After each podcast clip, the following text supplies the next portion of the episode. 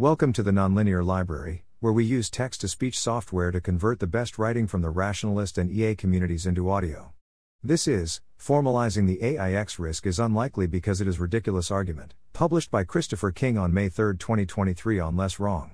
There is a lot of good writing on technical arguments against AI X risk, such as where I agree and disagree with Eliezer, which mostly argues for more uncertainty, and others. However, in the wider world, the most popular argument is more of the form it is ridiculous or it is sci fi or some sort of other gut feeling. In particular, I think this is the only way people achieve extremely low credence on AI doom, low enough that they worry about other disasters instead.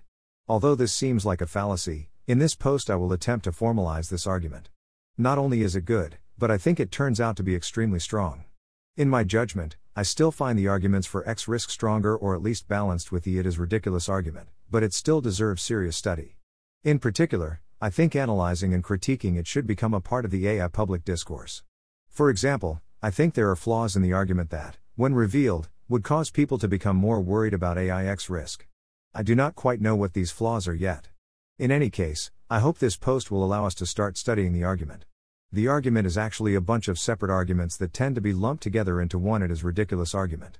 For the purposes of this article, Bob is skeptical of AI X risk and Alice argues in favor of it. Existential risk would stop a 10,000 year trend. Forgetting all of human history, Bob first assumes our priors for the long term future are very much human agnostic. The vast majority of outcomes have no humans, but are just arbitrary arrangements of matter, paper clips, diamonds, completely random, etc. So, our argument will need to build a case for the long term future actually being good for humans, despite this prior. Next, Bob takes into account human history. The total value of the stuff humans consume tends to go up. In particular, it seems to follow a power law, which is a straight line on this log log graph. Which means Bob has the gods of straight lines on his side. This should result in a massive update of the priors towards the future will of lots of things that humans like. Most people, of course, don't track economics or think about power laws, but they have an intuitive sense of human progress. This progress is pretty robust to a wide variety of disasters, but not to X risk, and thus the model is evidence that X risk simply won't occur. Clever arguments fail in unexpected ways.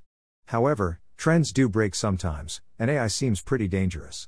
In fact, Alice has very good technical theories of why it is dangerous. But if you go through history, you find that even very good theories are hit and miss. It is good enough to locate the hypothesis, but still has a decent chance of being wrong. Alice might say, but if the theory fails, that might just mean AI is bad to humans in a way I didn't expect, not that AI is safe. But our prior does say AI is safe, thanks to the gods of straight lines. And Alice does not have a god of straight lines for AI doom. If anything, AI has tended to get more useful to humans over time, not less useful.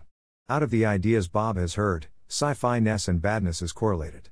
Science fiction is a pretty good predictor of the future, in that future progress has often been predicted by some previous sci fi story. However, if Bob discovers that a new idea he heard previously occurred in sci fi, on average this provides evidence against the idea. That's because if an idea is both bad and not from sci fi, Bob is unlikely to hear it. And thus being sci fi and being bad becomes correlated conditioned on Bob having heard about it. Bob should partially discount Alice's arguments that would benefit Alice if Bob believed them. Alice has a lot to gain from Bob believing in AI X risk. If AI X risk isn't actually that bad, she still gains social clout and or donations in the short term. If AI X risk is a serious concern, Bob believing in AI X risk might decrease the chance of everyone including Alice from dying. This is amplified by the fact that believing Alice's argument would result in a huge change of priorities from Bob compared to other arguments. In other words, Bob has reason to believe that Alice might be a clever arguer. Depending on the details, Alice's argument might even be evidence against X risk if Bob isn't sufficiently satisfied with it. I have also seen the reverse, convincing people that AI progress is bad by pointing out how insane the EIC people are. Interestingly, Timnit Gebru has theorized that belief in AI X risk also massively benefits AI companies, since it encourages investment to keep ahead of the competition. She seems to imply that the discussions promoting belief in AI X risk is therefore being astroturfed by donating to the effective altruist movement. In general, this heuristic is reinforced by the many causes and disasters people hear about from all sorts of persuasive people. Alice's lack of grass touching. Most of AI X risk discussion occurs online, which has a large negativity bias. Conclusion I think this is a decent formalization of the various gut reactions skeptical of AI X risk. However, all these arguments are flawed, of course. Sci fi does come true sometimes, sometimes lines stop, etc. I think in the AI discourse, we should try to find historical examples of how well these gut reactions and these formalizations of them did in the past. I think that, 1. We will find that the argument did pretty well, but, 2. The cases where it did fail will convince many people that looking more deeply into AI X risk is worth it. What do you think? Did I miss any arguments that should be also be thought of the it's ridiculous argument? Another interesting bit is the 10,000 year trend argument has a serious limitation. This is significant because it's the only thing that allowed us to overcome our apocalyptic priors. Without it, Bob has no reason to believe humanity will go well even if Alice's arguments are wrong. The limitation is that the model does not actually make any predictions for the year 2047 or beyond, because the x axis only includes times before 2047, even if you extend it rightwards. So the gods of straight lines will abandon Bob, and he will need to come up with a new model. However, like I said in that section, most people are not thinking about mathematical models.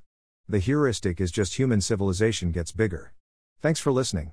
To help us out with the Nonlinear Library or to learn more, please visit nonlinear.org.